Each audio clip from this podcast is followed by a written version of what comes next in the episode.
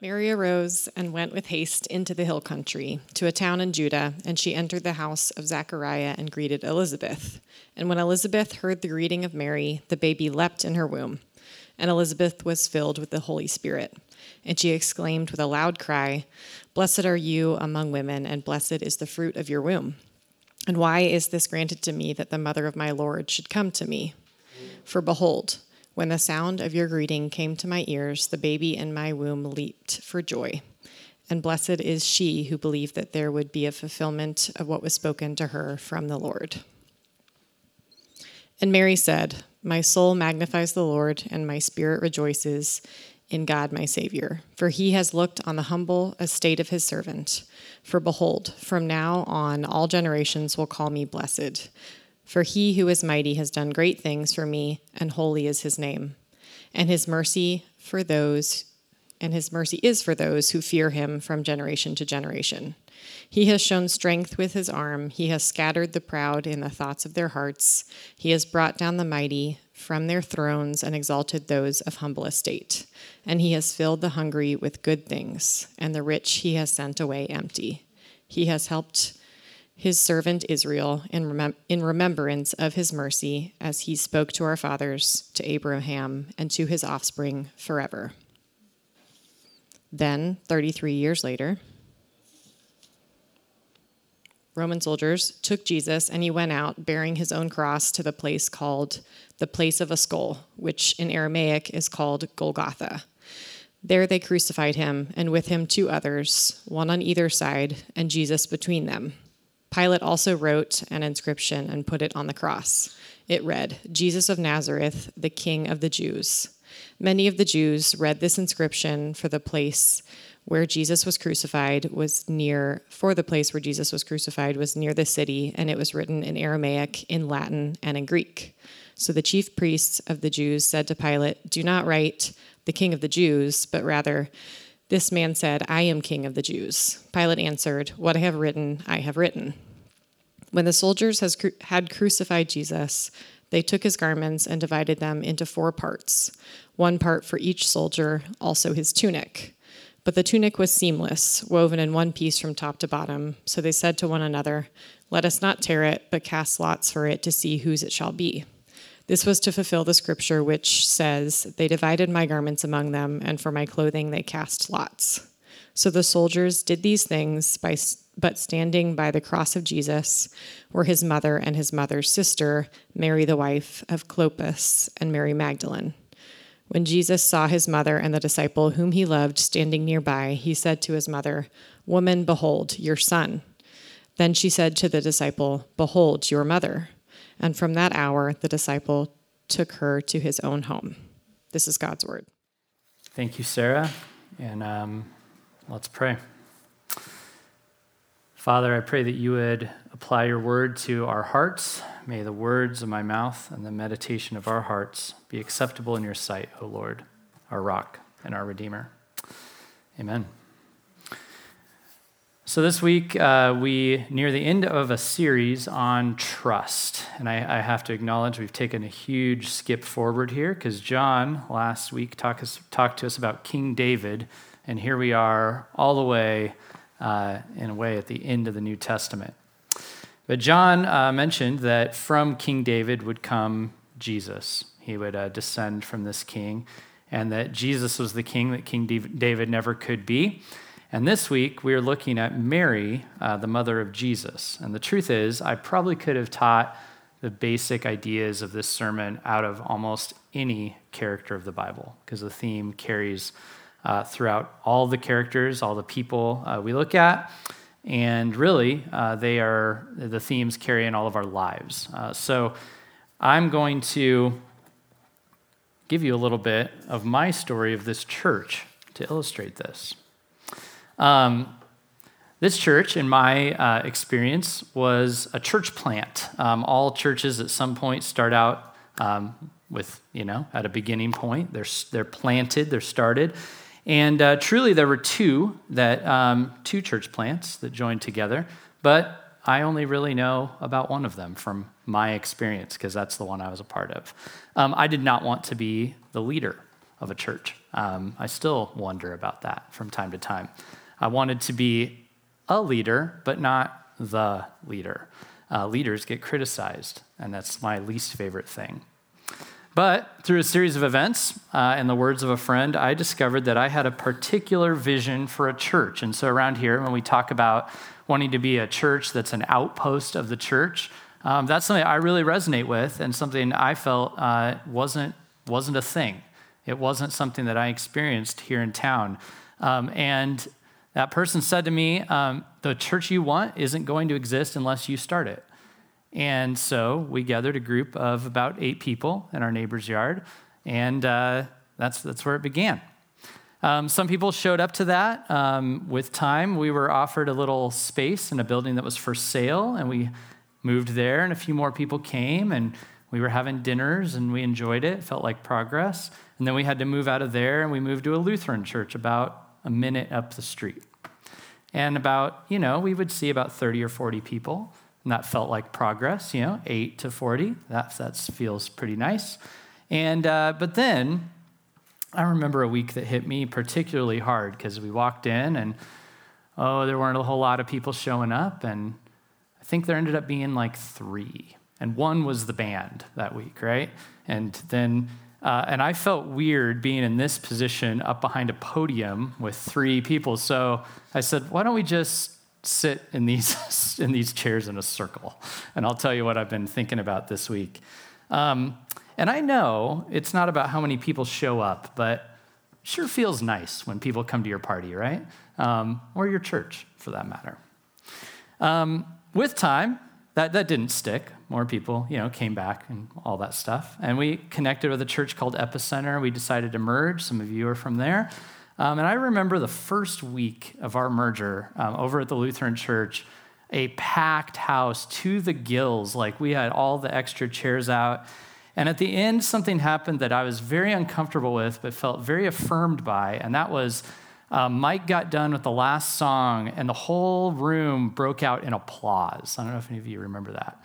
It's like, ah, and I was just like, but also, whoa, they like it, right? And that was nice. And then some people, as we kind of expected, checked it out and faded off. We had some hard things come up, and a couple people ducked out around that kind of stuff. But truthfully, it felt like we kind of hit a stride, and we had a good group. We moved over here, which was very exciting, air conditioning. Neither church had ever experienced that before. And, this building could have had rats as long as it had air conditioning. It might have had rats. That's also, and heat, yeah, both. Yeah. And we moved here, and we did this neighborhood mural, and we invited neighbors. We prayed. I feel like about 100 people came out for that neighborhood mural painting. It was like, cool, we have a home. We have our group. We're connecting with the neighborhood. And then about a month and a half later, COVID happened, right? And I thought we survived that pretty well. And then 2021 was worse.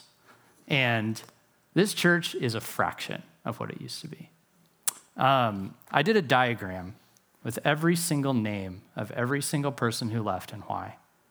I just wrote it all out as a way to process it for myself. And I put them all down on the paper, and it was like a buckshot hit the paper. And what I mean by that was literally everybody left for a different reason. Some of them were on, like, you'd have one issue, somebody had this issue, the other person was on the exact opposite end of that issue. And then there were 20 issues. And all these, and I looked at that, and I said to myself, what do you do with that? Like, there wasn't one path that satisfied that group. Every single story was different. And it was so demoralizing to have felt this call of God and to pour into something and see something very beautiful come together, and then just see it rip and feel entirely powerless to fix it. Now, that's just my appraisal of that time. Everybody else has a unique one, right? But it was just this utter up and down story. I look back at that, and it's just like highs and lows and highs and lows. And then everybody else on that journey, everybody on that piece of paper had one too. Highs and lows, right? Every single person did. And you all, might have been a part of that and felt that roller coaster there. And then we all have all of our other life themes and stories, right? That's just one. That's just the church. Like, take all your other life themes and think about the highs and the lows. That's life. It's like a roller coaster. It's like ups and downs, and lots of them. Now, you know what's tempting is to not talk about that story. I thought about it. Why do you tell that story? I want you all to feel very confident in me and this church. So why would you tell a story like that? Well, there's one thing I know, and that is that all of us have parallels to that story in our own lives.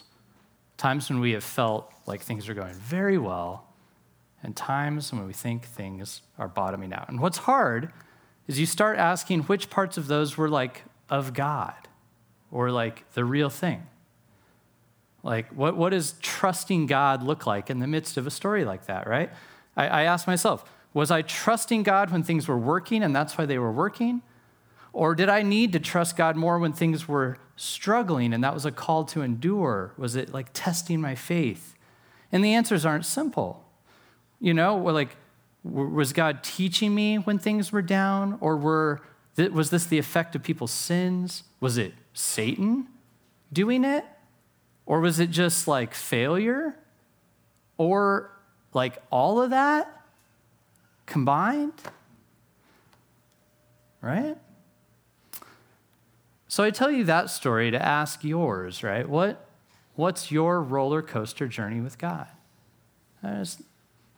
What were your highs in your story with trying to follow Jesus? When were your lows? Where are you now? And how is that impacting your sense of trust in God? We often don't ask those questions because we want to encourage each other, right? But the truth is we all go through this. This is real life. And the worst thing is feeling like when you're in the lows, that you're alone. Like it doesn't happen to anybody else. Okay, now for Mary, the mother of Jesus. Her experience, Mary. Here's a young girl, probably 14 years old or so when we first meet her in the story. And she is aware of this hope that her people have. The Jewish people had promises in the Bible saying that the God who they heard about in the synagogue, who the priests taught them about, was going to rescue them from their painful situation. And what was their painful situation? Well, in their appraisal, the most painful thing in their lives was that they were living under a foreign political power. They were in their homeland, but they were unfairly ruled and taxed by Rome. And why was that? Why were they under Roman rule? A lot of reasons. Some were just the movements of the world, right? The people came into power. It was just was what it was. But some of it, God had kind of said was their own fault, that they had not trusted him like they should. And there was a lot of things going on. There had been other nations and other things. It was convoluted. Some of it was just because Romans were brutal and power hungry, and that's what they did. And of course, that was one of their national problems. But then if you got inside of the Jewish people, they had these religious leaders who were divided too. You had what we could call the conservatives and the liberals, and then the wackos. They happened to be called the Pharisees, the Sadducees, and the Zealots. But some of them were more your traditionalists. Some of them were more accommodating to culture. And some of them were going to, hack your head off. And they had different relationships to the government that led to divisions in their worship. It affected what happened within the synagogues. It affected what happened, when people came to hear the word. Of course, they also had other stuff going on too. They had income inequality. We know this in Mary's life because she, when she goes to the temple later, brings a poor person's offering. So we know that there was a differentiation, and she and Joseph were on the poorer end of the spectrum. People had marriage issues. There was sickness. There was death. And life was hard. So this young girl, she would kind of know all about this. And then she has this incredible encounter with God through a messenger, an angel. And she believes what she hears. She believes that God's Redeemer will be born to her miraculously by the power of the Holy Spirit. And that is a huge leap to believe something like that. Like, can you imagine? That's why we look up to her, because she believed it. Her song, recorded by Luke, the doctor historian, who probably would have interviewed her, captures her faith and joy. Sarah read it to us, but I'll read it again. The Magnificat, we studied this a while back. "My soul," she said, "magnifies the Lord. My spirit rejoices in God my Savior, for he's looked on the humble estate of his servant. For behold, from now on all generations will call me blessed, for he who is mighty has done great things for me, and holy is his name. And his mercy is for those who fear him from generation to generation. He's shown strength with his arm. He has scattered the proud in the thoughts of their hearts. He has brought down the mighty from their thrones and exalted those of humble estate. He's filled the hungry with good things, and the rich he sent away empty. He's helped his servant Israel in remembrance of his mercy, and he spoke to our fathers, to Abraham, and to his offspring forever." This is a theologically rich song. It's full of Old Testament allusions. This is her pouring out her heart and her faith and tying it into the hope of Israel. And she believes that her life is integrated in with this story. And she takes a leap of faith. Have you ever taken a leap of faith? Like choosing to believe something that feels too good to be true? For me, I've told my story before, but when I was 17 years old, I was really depressed. I wanted a girlfriend so bad. I wanted to be liked. And it wasn't working. And it wasn't working to the degree that I started having thoughts of wanting to die. And I had a really dark thought. I had a dark thought while I was sitting in a hotel room that if I died, nobody would care or notice. And I knew in my head that wasn't good. And I went to an event where a guy was talking about, and I'd been in church my whole life, but I went to an event where a guy was talking about the way that Jesus had changed him. And I remember that, like, probably one of the most sincere prayers I've ever prayed, that was just, I said, "God, like, basically my life sucks. And like, if there actually is a change that you can do in a person, like, I want to feel that. I want to experience that. I want to be a part of that. 'Cause like, I hate my life." And it felt like God lifted the weight. Like I came home and my mom said that even, you know, I had this like changed demeanor, and I had a reason behind why I was living life. And it was like this weight lifted off of me. Have you ever had, you know, your version of that? Maybe it's when you decided to take the Lord's Supper for the first time. Maybe as a longtime believer, you decided to act on the sense that you had that you should do something different with your life. And you made a huge change. And it was for the sake of following Jesus, right? And what happened because of that? Now think about that. What'd you experience? I hear many stories of these moments, this relief from a struggle or a breakthrough or a weight that lifts, right? Well, Mary did that, and in a big way. She heard the promise from God. She believed it, and some really cool things resulted from that.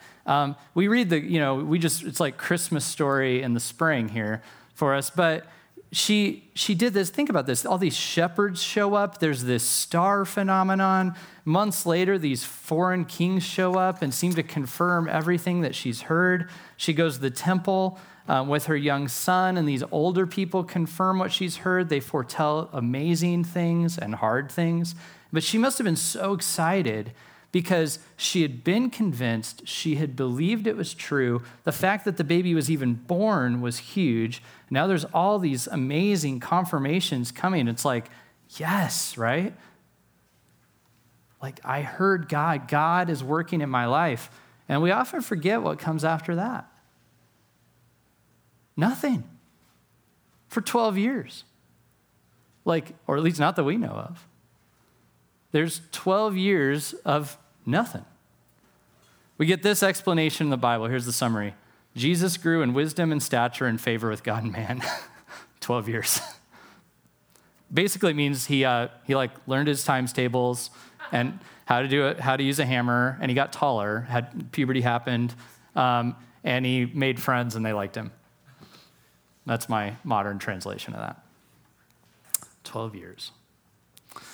And then his parents go on a pilgrimage to Jerusalem, and instead of leaving with the family, Jesus is like engrossed in the temple. He's learning and discussing deep things with the priests, and his parents leave, and they're surprised he's not with them. They don't know where he is, and they go back, and they find him, and they're like, "Where were you?" And he said, "Didn't you know I was supposed to be at my father's house?" And Mary's like, I'm sure processing that. You know, she had other kids, by the way, so she's done the back talk thing, I would assume, as a mom. Like, is that what that felt like? Or did she kind of know he was special and was like, well, I'm sure he has a point. And in the end, it says she treasured these things in her heart. So I think she came around. So she's like, he's special.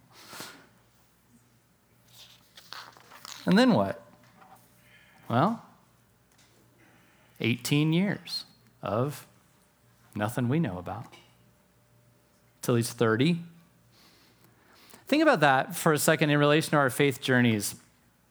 God opens your eyes to faith. I don't know, like whatever your story was, whatever you thought of, reveals himself. You have this cool experience, you want more. And then it's so common that we have that memory, we have that moment, and then you're just living life like for a while. Just going through the standard stuff. Just work, home, work, friend, beer, home, whatever, you know, whatever. I don't know why I threw beer in there, but and I did. Just living life. Like, think about Mary. She's like raising her family, you know. She eats, makes some bread. They had to make clothing from time to time. You have to fix the house. Rainstorms happen. You got to make sure the water's not getting in there and messing up the foundation. The roadways are very ruddy in this area. I'm sure there's some twisted ankles and scraped knees and all that. Somewhere in there, you know, not only does she navigate a relationship with Joseph, we have no idea what that was like, right? Never talks about that. But she loses him. She doesn't just navigate a relationship with him. She loses him because by the time Jesus is 30, he's gone. He's died. And if we know anything about ancient Israel and their lives, they grieved hard. They would hold these elaborate mourning ceremonies, and they grieved a lot because a lot of people died, and a lot of people died really young.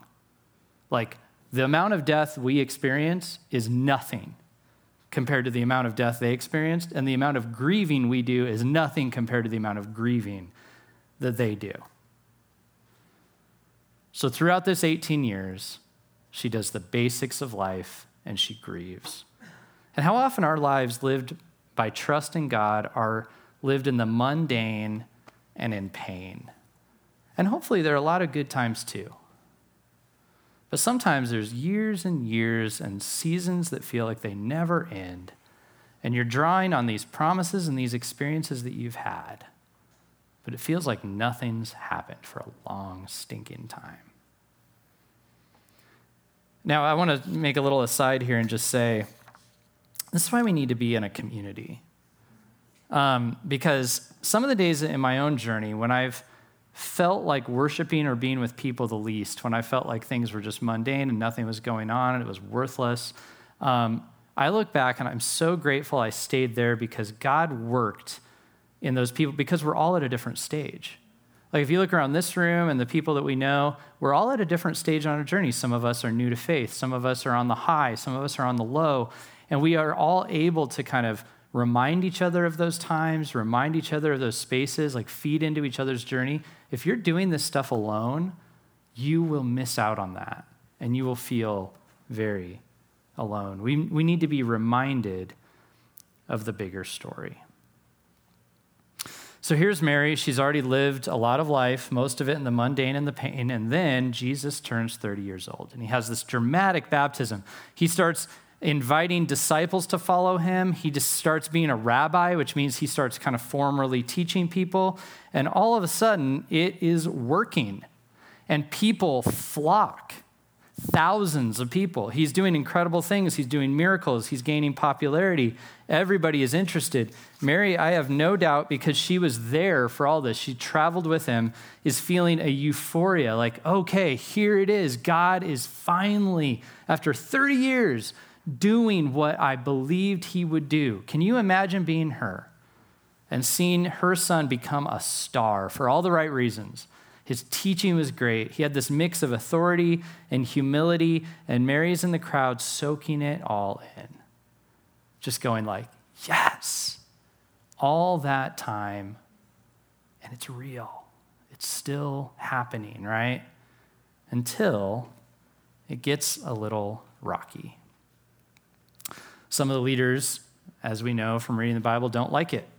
People start kind of taking sides on how they feel about Jesus. Some are with him and some are against him.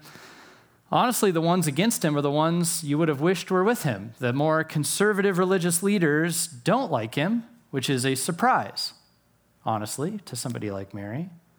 Some of the best things he does, like raising Lazarus from the dead, lead to death threats against him from them. The crowds following him are thinning out. They can no longer trust everyone who shows up to hear him because people were planted there to dig up dirt on him. They're spying on him. This is unthinkable. This is not how it's supposed to be, where you're like looking around the crowd that's following him. Who's in, who's out, who's who. He starts saying some cryptic stuff too about being delivered over to the authorities, and he schedules this Passover dinner, but there's like a cloud over it. At the dinner, he starts talking about someone betraying him. He's being really vague. And then Judas, the one who they trusted with the money, ducks out after kind of a weird confrontation and a moment with some wine, and he never comes back. Well, he shows up at the Garden of Gethsemane, right, with Roman guards and some priests who they've been wondering about, and he kisses him and betrays him. And your son, who was doing so well, who everybody loved, who you were sure was going to only grow in popularity and lead your nation back to the way it was supposed to be, is getting arrested on a cold, dark night, and his favorite disciples are running away into the darkness. And now he's on trial by the leaders of your temple, where you go to church, and the priests who read and teach the Bible to you are accusing him of blasphemy and saying he should be stoned to death, until they decide to hand him over to the Romans because they don't want the blood on their hands, which is even worse. And here, those good guys, your priests, are colluding with the occupiers with Rome that want you to be kicked out, and the Romans are putting him on trial, and they actually want to let him go. And Mary's heart might spring back to hope. Okay, They might let him go. But your priest who taught you the Bible gets up and demands they release a murderer and kill your son instead. And the Romans don't want to do it. So they mock and beat him to the edge of death, which is horrible to see, but they're hoping it'll satisfy the Jewish leaders' demands so that they won't have to kill this man because they don't want to be a part of it. But the priests aren't satisfied. They gather a mob of your people, Jesus' countrymen. And by the way, this was not a huge area of the world. These are people they knew who are screaming out to execute him. There are familiar faces in the crowd. And the Roman leader, Pilate, gives in. And your son is beaten to a pulp and forced to drag a massive wooden cross across town to the entry gates. This is where everyone traveled into the city, because crucifixions are a spectacle as a torture device. And he's hung on a massive wooden beam where he will gasp for air, naked, in full view of everyone dying as slow and as humiliating a death as these people could dream up. And that's where our reading left us. He is gasping for air, looking at his mom, saying, "Woman, here's your son." And to his favorite student, John, "Behold your mother," which means he's going to die. This has cascaded down into being the worst imaginable moment. I've had some real junk happen in my life, but this is so dark and depressing and awful. I cannot wrap my mind around it.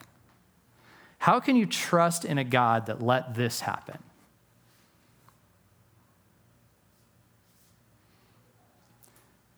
Now, look, I know this isn't the end of the story, right? If you know anything about Christianity, you know he's buried. Saturday was rough. And then 3 days later, after he died, they find an empty tomb, and the angel tells Mary Magdalene to tell the disciples that he rose from the dead and he's coming back, right? And Mary, at some point, believes this is true as well.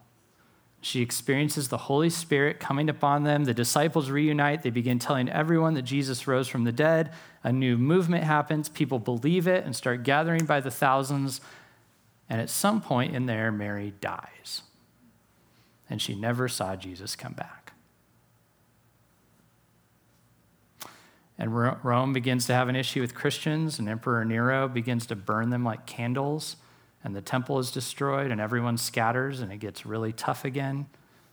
And Mary would have never imagined that all that was on the horizon, let alone Constantine and his holy wars, and the Holy Roman Empire, and the Crusades, and the Dark Ages, and the Reformation, and the Counter-Reformation, and the splintering of Christians all over the globe, and the Great Awakening, and the missionary movement, and the abuses of authority, and the revivals, and the post-Christian West, and the unstoppable underground church in the Middle East and China. And you. She never could have imagined you and your faith journey and your encounter with her son and the ways you'd feel like you're on a roller coaster journey, and sometimes it's hard to believe in Jesus, and sometimes you deny Jesus and run away from Jesus and doubt that it's all really real, right? Mary had no idea what God was doing or how. Mary had a few things. She had a promise from God, she had Jesus, and she had God's Spirit. And in this life, she didn't get the rest of it all ironed out. She was along for the ups and downs like the rest of us. And that doesn't mean she was wrong to hope. What it means is that what she hoped in was beyond her own comprehension. It was bigger than her and her life. And perhaps only in death did her life and faith make sense. Her life was full of highs, high highs, and dark lows. And trust, you see, factors all of that in and keeps walking. And you feel and live the realities along the way. I'm sure she did. And that's where that trust lives out. So where are you at with all this? What are your experiences, and where is Jesus in your story? What would it look like to trust that God's at work in ways you may never get cleared up in this life? And what if trust requires, well, factoring in that you don't know what's going to happen in the future?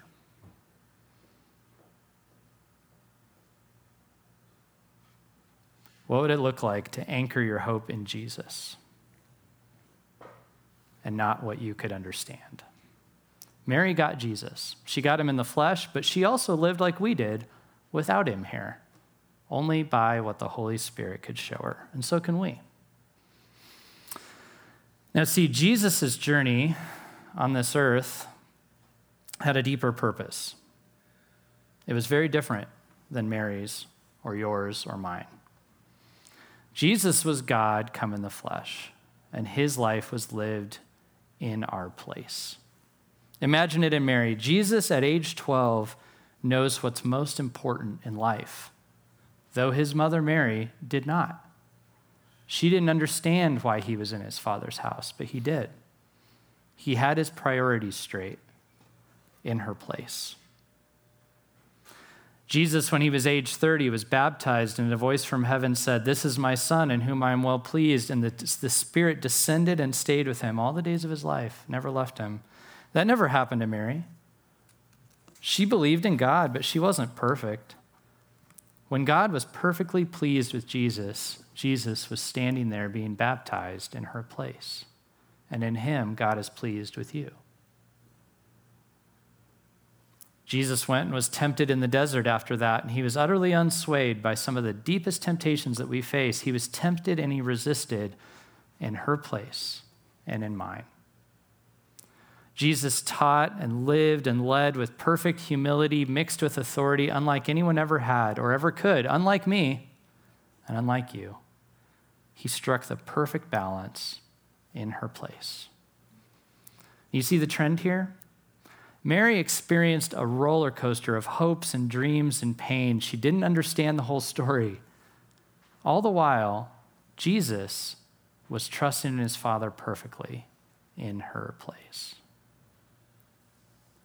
We experience the roller coaster of life and faith. It's true. It's hard for us. The question is not, can we make sense of it all? It is, can you see who is standing in your place? I asked at the beginning, what does trusting God look like? And if it's always being sure and being rewarded with everything going well, then Mary missed it. And all the disciples, by the way. If that's what the Christian life is, literally everyone in the New Testament got it wrong. That's not what it is. It's not an exchange of we trust well and we get a smooth life. Trusting God is like an anchor that we release.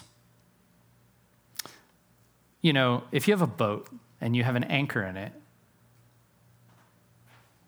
it's, you know, to use your anchor, you have to let it out of your boat, and you let it go.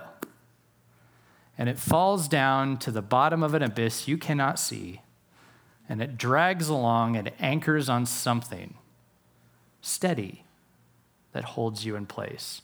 And there could be a storm, there could be wind, there could be a swell, and that thing, you're going to move all over the place. You might have some chaotic times up here, but your boat will stay connected.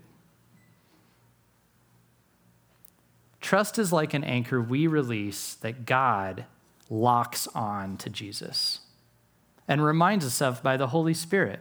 Because when you're up there on the top of the waves, like flailing back and forth, and you realize, I'm not moving more than however many yards. Why? The anchor. You're aware of it. You become aware of it when it's holding you in place. Actually, the storm tells you more about the anchor than the calm. The tension in that chain evidences that who we trust in is dependable. Now, of course, amidst that utterly dark and terrible week, the one we remember this coming week, Jesus not only prioritized what we should, or withstood our temptation. When he sat down at the Passover meal the night he was betrayed, he foretold his darkest hour and told us what it means.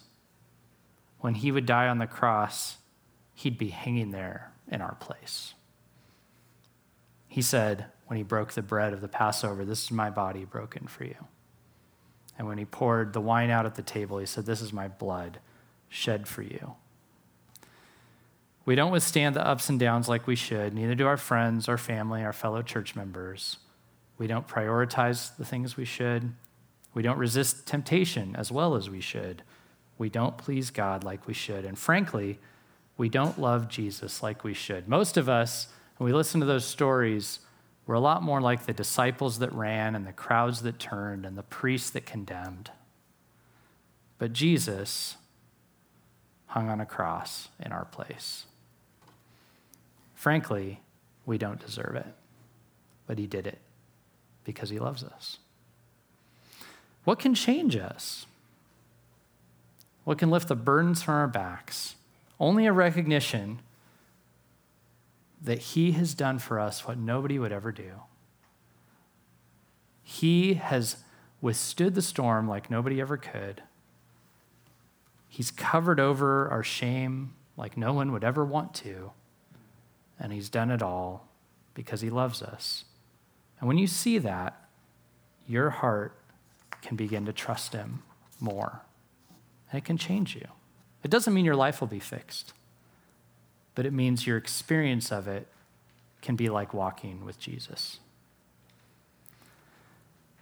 Jesus looked down at Mary and he entrusted her to his friend.